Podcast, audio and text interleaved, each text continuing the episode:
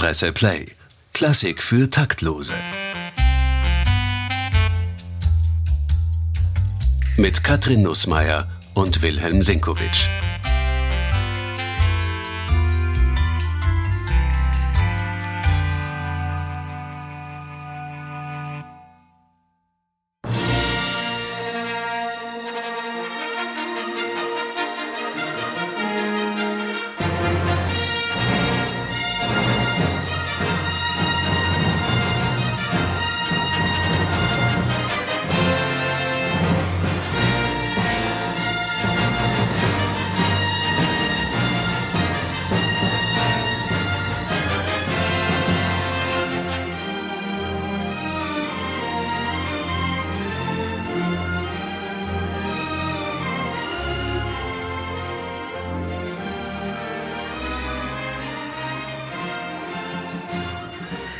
Wer kennt das nicht? Ich kenn's. Willi kennt es auch. Geht's auch zwangsläufig, man kommt um das nicht herum, das ist keine Frage. Ja. Die Titelmelodie zu Star Wars, Main Theme oder auch Luke's Theme genannt, sozusagen das Luke Skywalker Der Motiv. Hauptfigur. Genau. Genau. Damit startet Star Wars, der allererste Star Wars-Film 1977. Und Willi, kommt dir das bekannt vor?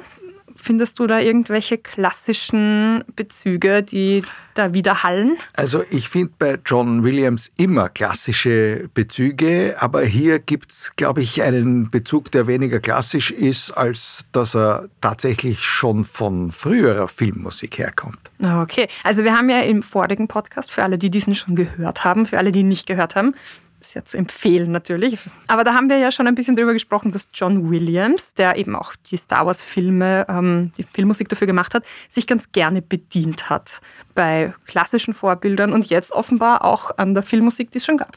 Aus der Filmmusik, äh, die es schon gegeben hat, womit wir Sie herzlich willkommen heißen, meine sehr geehrten Damen und Herren. Wiederum bei Klassik für Taktlose mit drei Sprechern.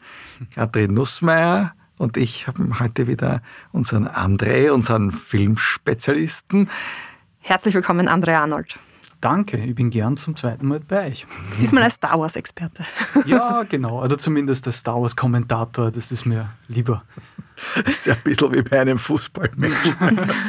Das ist viel bemerkt worden, dass äh, diese Melodie aus Star Wars so ähnlich, also wenn man zwei Töne wegnimmt, bereits bei Korngold vorkommt. Bei Erich Wolfgang Korngold, dem, sagen wir mal, Erfinder des Hollywood-Sounds.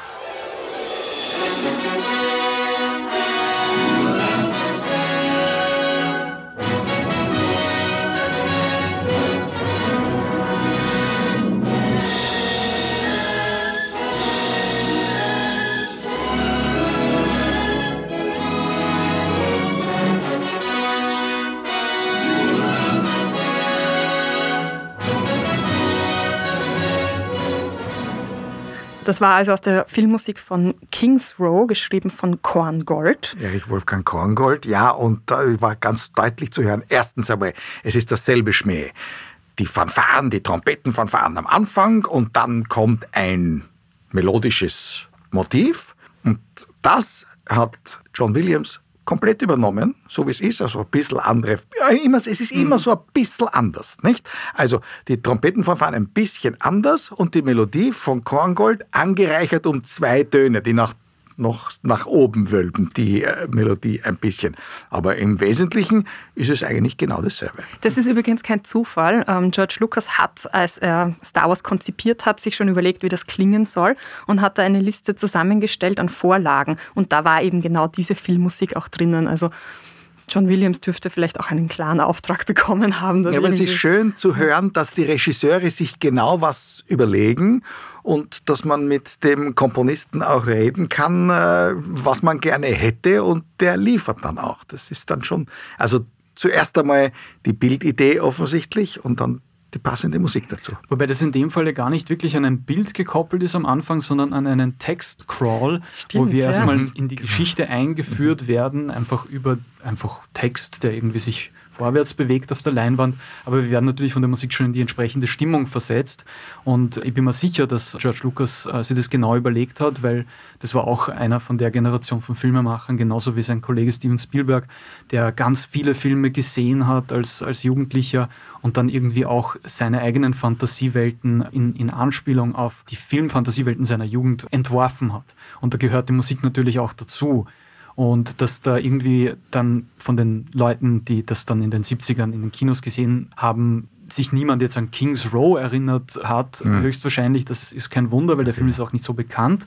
Aber natürlich dieses Gefühl, das kannten die, die vielleicht älteren Leute im Publikum und da wurden sie auch gleich abgeholt. Und für die Jüngeren, die vielleicht mit dieser Art von Filmmusik noch gar nicht so vertraut waren, war das aber auch extrem wirkungsvoll, weil das so wuchtig war. Und das war mhm. damals in den 70ern eigentlich gar nicht so gängig, also nicht mehr. Ja? Mhm. Und das hat das, äh, diese Art von weiß nicht, kann man das Programmmusik? Nein, das wäre in dem Fall falsch. Naja, Programmmusik ist es ja in jedem Fall, weil es wird ja irgendeine Stimmung, äh, die dann zum Film passt, dargestellt. Insofern ist jede Filmmusik natürlich ja. Programmmusik. Ja, ja. Aber, aber diese ist, Wucht ist revitalisiert worden. Äh, klar, aber das ist ganz lustig. Das heißt ja nichts anderes, als dass das, was die Altvordern gemacht haben, als typische Filmmusik, einfach gut funktioniert hat. Und es funktioniert ja. sozusagen schon wieder. Ich habe ja immer wieder Assoziationen, wenn ich äh, symphonische Musik der Zeit höre, in der der Tonfilm gerade erfunden worden ist, dann merke ich, wo gewisse Dinge herkommen. Also zum Beispiel, das, was du jetzt gerade erzählt hast, also wir sehen einmal die Laufschrift und wir erfahren den Titel des Films und wer die Stars sind und wer da sonst noch mitspielt und wer den Film gemacht hat und, und, und. Nein, und, nein, nein, diese Laufschrift ist ja die Einführung in die Geschichte. Also man muss die einfach nur lesen, das ist sozusagen, das da, da gehört dazu. Ja, ja. Und also mhm. bei jedem besseren Film ist es so, dass ich am Anfang einmal die Titelmelodie habe und da werde ich einmal grundsätzlich der Vorspann, der, der Vorspann. Vorspann. Der Vorspann und dann ist ein Schnitt und dann kommt eine meist sehr harmlose Szene. Da sehen wir irgendeine Hütte irgendwo stehen und da ist aber noch gar nichts. Da mhm. beginnt die Handlung. Und da gibt es auch immer einen musikalischen Schnitt. Und der klingt sehr oft so wie das, was Alexander von Zemlinski im ersten Satz seiner sogenannten lyrischen Symphonie gemacht hat. Das ist auch groß, aufrauschend und da werden wir in dieses, diese dramatische Welt der Symphonie eingeführt und dann gibt es plötzlich einen Schnitt und da sehe ich eigentlich immer die Blende und vor mir und dann ist irgendeine harmlose Szene, mit der alles beginnt. Aber wir wissen von der Einleitung, vom Vorspann her schon, es wird noch viel dramatischer.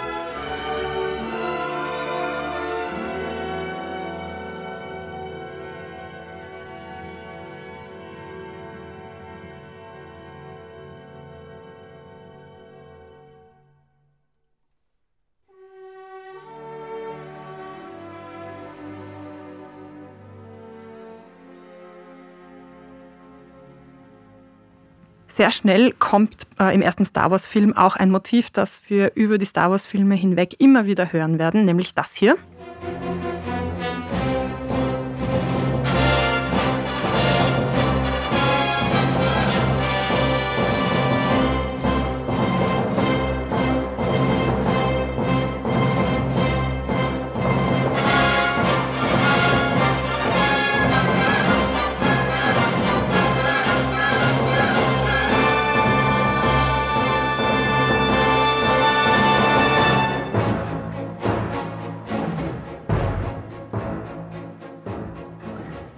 Das ist das Rebellenleitmotiv. Genau, also das ist wie der Name schon sagt, das Leitmotiv der Rebellen. Also das sind die Widerstandskämpfer im, äh, im Star Wars-Universum, die in der Regel gegen das böse, dunkle, bedrohliche Imperium ankämpfen und in ihren äh, Raumschiffen dagegen anfliegen. Und das ist natürlich auch entsprechend ein sehr kämpferisches und druckvolles Motiv, ganz, ganz stark von Fanfarenklängen getragen. Warum eigentlich Fanfaren, Willi? Ja, das macht sich einfach gut. Das war ja schon, wenn auf der Opernbühne die Ritter eingezogen sind, hat es Fanfaren gegeben. Wenn der König eingezogen ist, hat es Fanfaren gegeben. Und je nachdem, wie wichtig das war, waren die Fanfaren immer lauter. Und im Film ist es genau dasselbe. Aber es ist in dem Fall dann eine, eine Unterwanderung, wenn du sagst Könige und Ritter, und hier sind es ja so der kleine Rebellenhaufen. Wobei die auch eine Prinzessin dabei haben. Das stimmt natürlich auch, ja. ja, aber die hat aber sicher kein Fanfarenthema als Leitmotiv. Ah, ja, dann, dann, kommen wir gleich zu den Leitmotiven. Ich wollte nur zu diesem Rebellenleitmotiv noch kurz eine Verbindung herstellen. Wiederum zu Kings Row von Korngold. Hören wir kurz nochmal die Rebellen.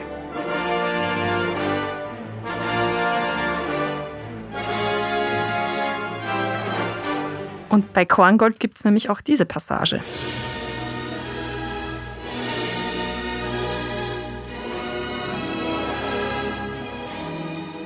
Die Leitmotive, die kommen bei Star Wars ständig vor und das ist ganz charakteristisch.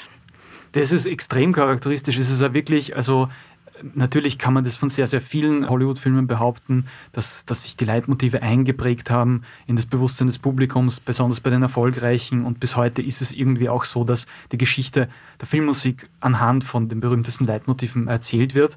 Aber Star Wars ist wirklich das Nonplusultra, was das angeht auch weil einfach der Fankult um, um die ursprüngliche Trilogie und auch zum Teil um die, um die späteren Filme so immens und nachhaltig ist und weil auch so viele dieser Leitmotive, nicht nur eins, sondern mehrere, wir machen hier auch eine ganze Sendung dazu, sich gehalten haben. Über neun Filme, teilweise auch über die Spin-offs und also die werden genau, ja immer wieder in unterschiedlicher Form wieder gekäut und, ja. und, und wirklich auch am Leben gehalten, künstlich zum Teil, aber zum Teil ja. auch authentisch von den Fans. Hey, Werbung hat auch Platz. Gleich geht's weiter. Porzellan ist ein sinnliches Material. Sie können es fühlen, sehen und auch hören. Porzellan ist Energie, emotionale Energie, gebrannte Energie, gespeicherte Zeit, gelebte Kunst. Wir feiern 100 Jahre Porzellanmanufaktur im Augarten mit einer Ausstellung zu den 20er Jahren. Erleben Sie mit allen Sinnen, wie sich diese spannende Zeit des Aufbruchs im Porzellan wiederfindet. Hören Sie im Museum Porzellangeschichten und eine Klanginstallation. Spüren Sie Geschichte, Kunst und Leidenschaft. Besuchen Sie uns. Es ist auch lustig, wenn man Star Wars anschaut und darauf achtet, dass die auch oft total ineinander übergehen. Also dass in einer Szene verschiedene Leitmotive, je nachdem, was da gerade gezeigt wird und wer gerade einen Auftritt hat oder was man gerade vermitteln will, auf einmal kommt das eine, dann das andere. Hören wir uns doch kurz ein paar an. Also es gibt zum Beispiel das Leitmotiv des Todessterns. Oh. Das ist dieses da, da, da, da. Das ist nur so ganz kurz.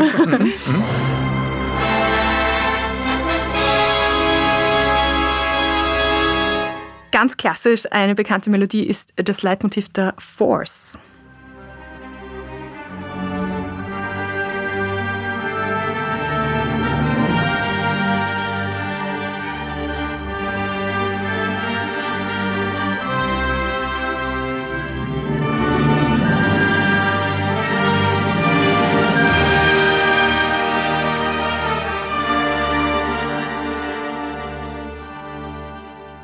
Das ist natürlich beinahe jetzt klassisch oder klassisch romantisch. Das könnte eine Passage aus einer Tondichtung von Friedrich Smetana sein, den wir ja kennen von seiner Vertonung der Moldau, Fluss der Moldau, weil du zuerst gesagt hast, Programmmusik. Ja. Natürlich ist das Programmmusik und er in dem Fall auch schildert etwas ganz Bestimmtes da wird John Williams wirklich zum Parteigänger der großen spätromantischen symphonischen Dichtung.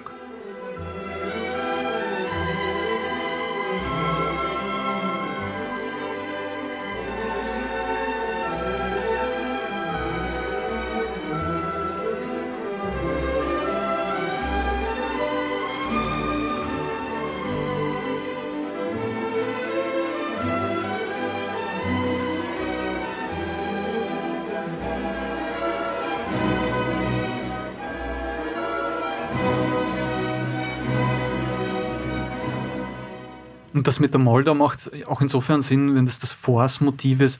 Jetzt ist das ein bisschen vielleicht gedehnt, aber Force ist ja irgendwie die Macht im Star Wars-Universum. Das mhm. ist eine unsichtbare Energie, die durch alles strömt, ja, und die halt manchmal mhm. sich auf böse Art manifestiert. Das ist dann eher die dunkle Seite, und ist eher auf gute und das, äh, also auf, auf die bessere Art.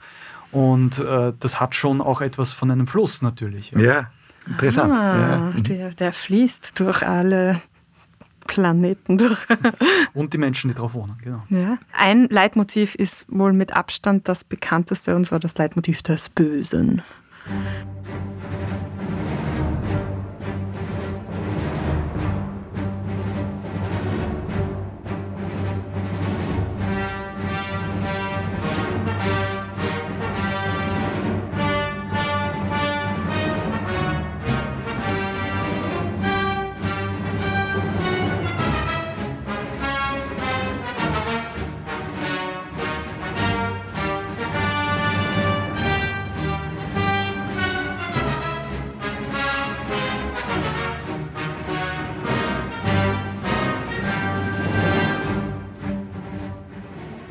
immer typisch, das Faszinierendste ist das Böse. Ja, irgendwie schon, gell? Vor allem, wenn es so klingt. Also das kennt natürlich jeder, würde jetzt einmal äh, mit zu behaupten trauen. Das ist halt irgendwie äh, das Motiv des Imperiums und das Motiv der, von Darth Vader. Ja, also es haue ein bisschen in den Topf, aber Darth Vader ist der zentrale Bösewicht, der auch die dunkle Seite der Macht beherrscht wie kaum äh, wer anderer. Und natürlich ist das auch entsprechend imperialistisches Auftreten, was hier in der Musik in Marschform durchexerziert wird. Das ist ganz eindeutig inspiriert von der Tondichtung Die Planeten von Gustav Holst, ein englischer Komponist, der eigentlich nur deswegen berühmt geblieben ist. Wegen Star Wars ist er berühmt geblieben. Nicht wegen Star Wars, sondern wegen der Suite Die Planeten, die beginnen mit einem Marsch des Mars des Kriegsgottes. Der Kriegsgottes. Ah, Und das heißt auch Mars, der Bringer des Kriegs. Nicht? Das also das passt hundertprozentig und das ist ganz eindeutig hier äh, eine Assoziation, dieser durchgezogene Rhythmus, das, das kann kein Zufall sein. Also auch das Imperium bringt mit Sicherheit keinen Frieden, sondern eher Krieg und mhm. auch die Planeten spielen für diese Macht eine Rolle, aber die wollen die halt dann eher zerstören. Ja. Mhm. Genau. Das Imperium musste erst zurückkehren, damit diese Musik zu uns kommt. Also es kommt erst, erst im zweiten Teil, das Imperium kehrt zurück, kommt dieses klassische Leitmotiv, also dieser Marsch vor.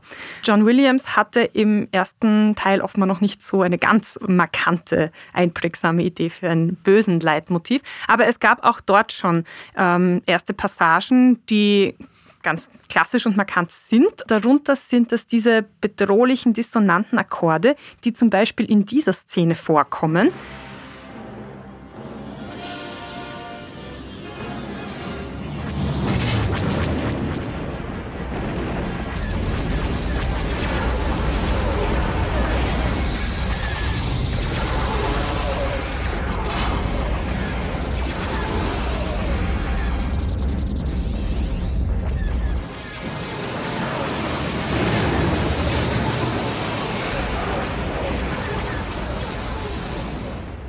Hier kann man es jetzt noch nicht so gut hören, weil die Schüsse so laut sind. Hören wir es uns nochmal aus dem Soundtrack an.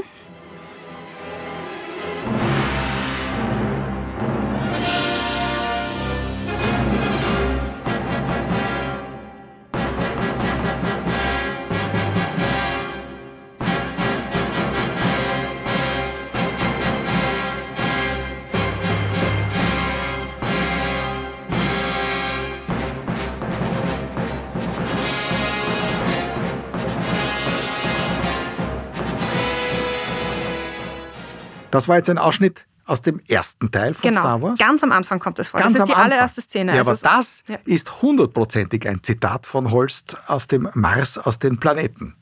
Ja, dann hören das, wir das mal an. Hören wir das rein?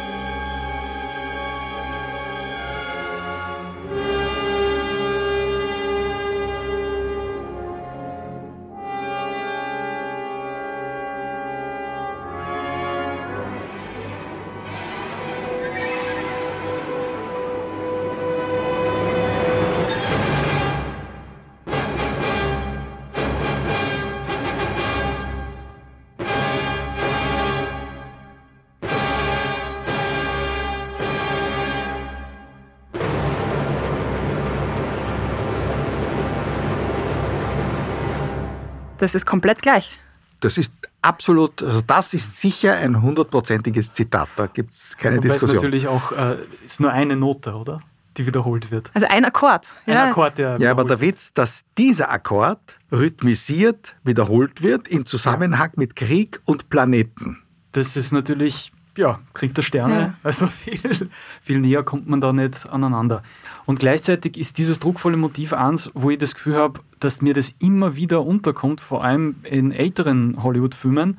Äh, und zwar wirklich, wirklich reihenweise, weil das so ein, das ist so ein Standard, musikalische Standardfloskel, wenn es irgendwie darum geht, irgendeinen schweren Schicksalsschlag zu unterstreichen. Ja, es klingt zwar nicht immer genau gleich, aber im Wesentlichen ist es schon immer angelehnt. Vielleicht haben sie die alle dort bedient.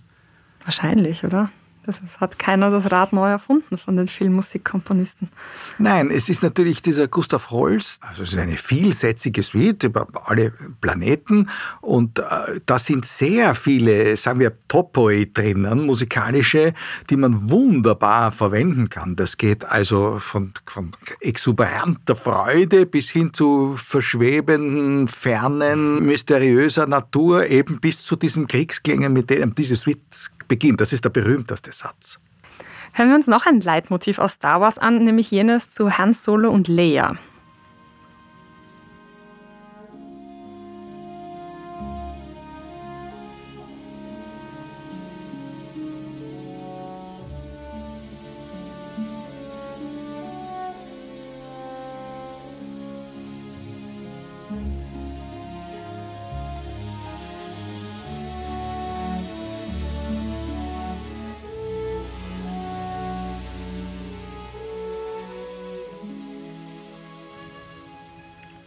Ja, das ist sehr schön, aber gleichzeitig muss man dazu sagen, hier nimmt die Bekanntheit der Motive langsam ab. Dafür kann ich euch sagen, wo es herkommt.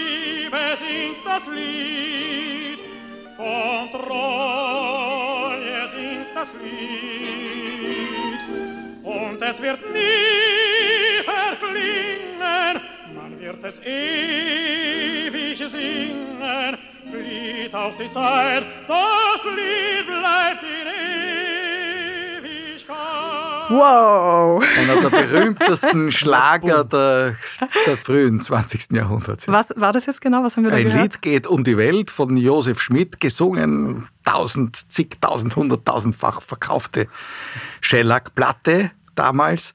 Und ja, einer der berühmtesten deutschen Schlager, gar keine Frage. Lustig. Und zugleich irgendwie auch äh, die romantische Vorlage für die Gefühle, die sich entwickeln zwischen einem Weltraumabenteurer und einer Weltraumprinzessin. Es ist nicht nur um die Welt gegangen, sondern bis geht ins All. hinauf. Um die Genau, ja. Noch ein Beispiel habe ich mitgebracht. Der Track heißt The Dune Sea of Tatooine, also sozusagen die musikalische äh, Untermalung für den Wüstenplaneten. Genau, das ist auch wirklich der Heimatplanet des, des, der, der Hauptfigur Luke Skywalker. Und dort klingt es so.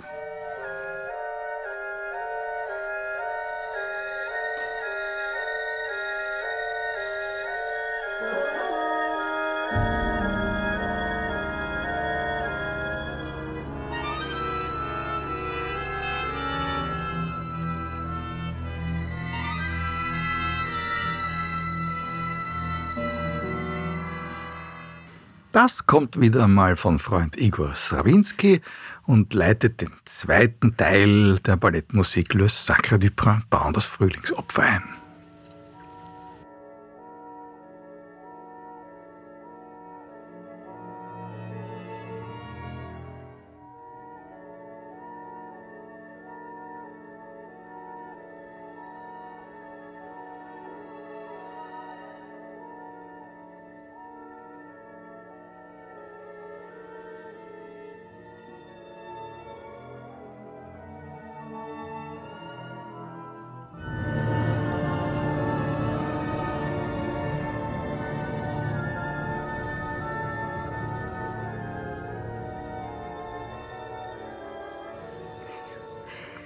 Willi, ich habe das Gefühl, man kann dir nichts vorspielen, wo du nicht sagen wirst, na, das gab's schon. Es ist ja wie bei allen Dingen, äh, ich muss immer an den Gerhard Hauptmann denken, der als alter Herr in einer Wiener Runde gesessen ist von Künstlern und Alban Berg hat den neuesten Witz zum Besten gegeben und alle haben wahnsinnig gelacht, nur Gerhard Hauptmann nicht. Und dann sind alle verstummt, weil sie gedacht haben, jetzt ist ein Fehler gemacht worden. Und Gerhard Hauptmann hat dann, wie alle stumm waren, gesagt, diesen Witz habe ich das letzte Mal vor 45 Jahren in Weimar gehört. immer wieder zu hören ist in Star Wars, um diese blöde ähm, Überleitung zu machen, ähm, dass eines der Hauptmotive, das immer am Ende der Star Wars-Filme zu hören ist. Das klingt so.